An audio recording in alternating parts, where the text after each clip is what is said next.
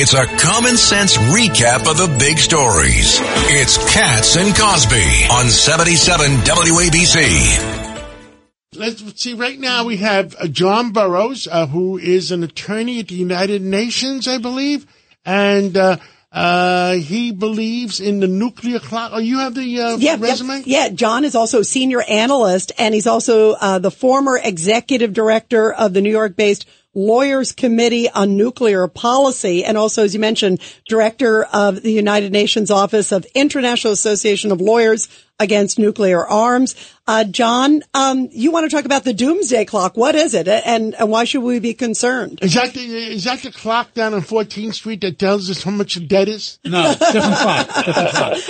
yeah, it keeps going no. up and up. Uh, the doomsday clock is run by the Bulletin of Atomic Scientists. They've been doing this for decades, and every year they set it at a certain time prior to midnight. And midnight is nuclear doomsday. And at the beginning of this year, they moved the clock up to 90 seconds before midnight.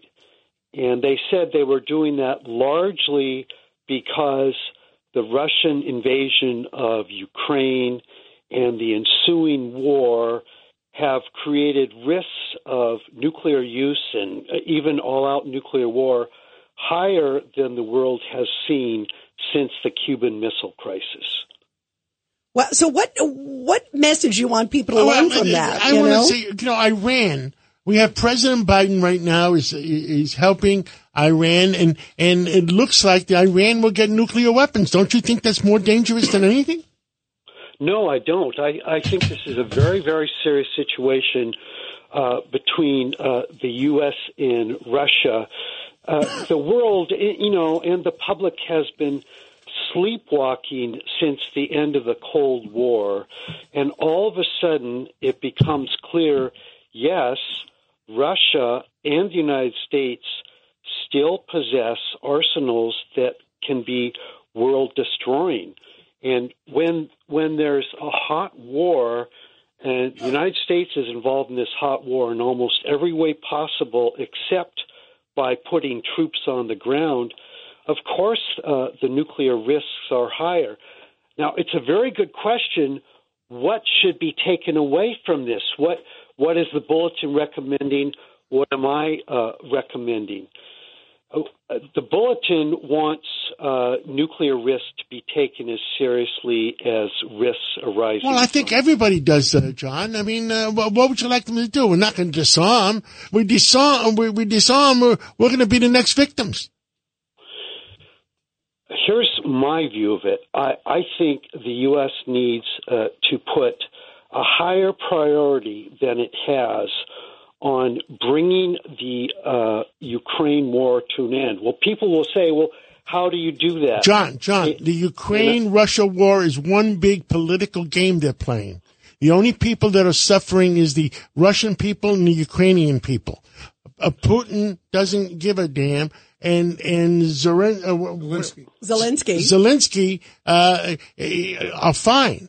And what, what what's going to happen now is, uh, I mean, could you imagine President Biden saying to Zelensky, uh, "It's okay to fight a war, people dying in the Ukraine, that's fine, but don't you dare cross over the line to the Ukraine." Right. He actually said that Into Russia. into, into Russia. Russia. into Russia. I mean, isn't that ridiculous?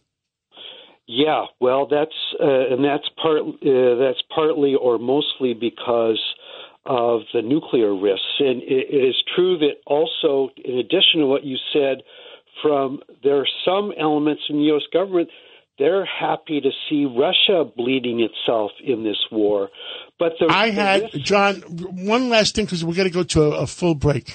I had a discussion with the Na- uh, a NASA person that's on climate change, and I said you, you, you, you're trying to make Americans' lives miserable, and we only got 300 million Americans.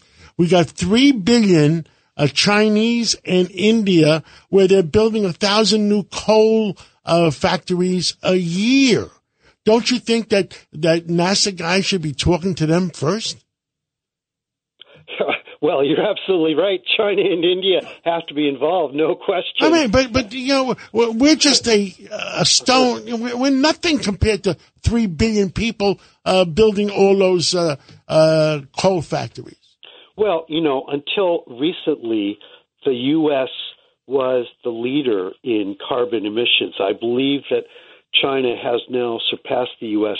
The U.S. Tenfold. because of its economic power Yeah. uh, emits a lot of carbon. It's not just population. Yeah, no, there's a lot. Of, well, listen, until they get on board, uh, nothing's going to change. But to take a hard yeah, break. John, thank you. What a fascinating Thank you, discussion. John. Thank you. Really interesting. we'll talk again real soon. Okay, all right. Thanks for having Thank me. Bye bye.